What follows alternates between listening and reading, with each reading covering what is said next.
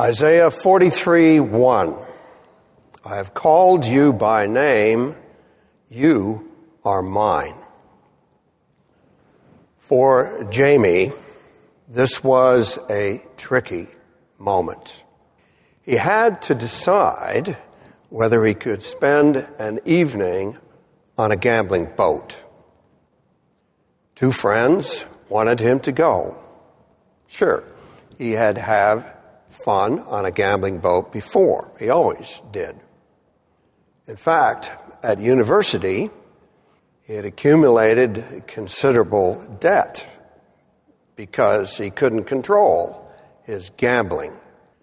For a long time now, he had settled his accounts and stayed away. And as he thought about this invitation, he considered the future. He was nearing a point where his dreams about having more meaningful work were coming true.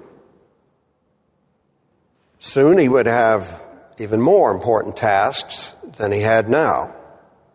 He needed a break from the daily grind, but he also knew how he was a sucker for raising the ante when he was winning.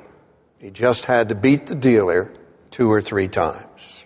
And then he couldn't stop himself. He remembered his former debts, his guilt, his sense of being trapped. He remembered the burden. But he also remembered how he got out of his gambling addiction. How it took a complete reversal, a U-turn, to accomplish it. For you see, his denial of the addiction finally brought him to despair.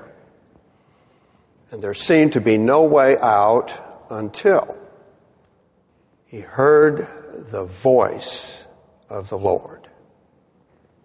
Put himself at God's mercy, learn more about Jesus, and was baptized.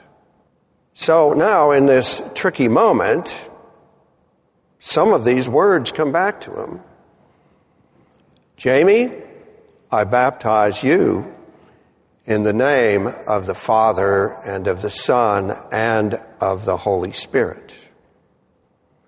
And his thoughts turn to the word into, a different place, a new kind of life, a new existence, a new self, into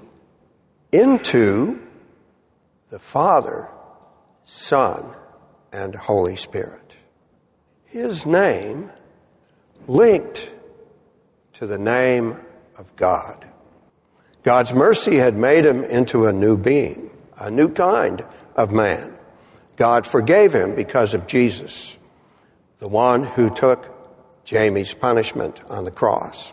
His sins were buried and gone. Now, he daily counted on this mercy. His name had been grafted, linked to God's name, and now he could do more than just cry out for mercy. He could honor God with his life. Was he going to dump that? He would just have to tell his friends, no gambling. In the name of the Father, and of the Son, and of the Holy Spirit.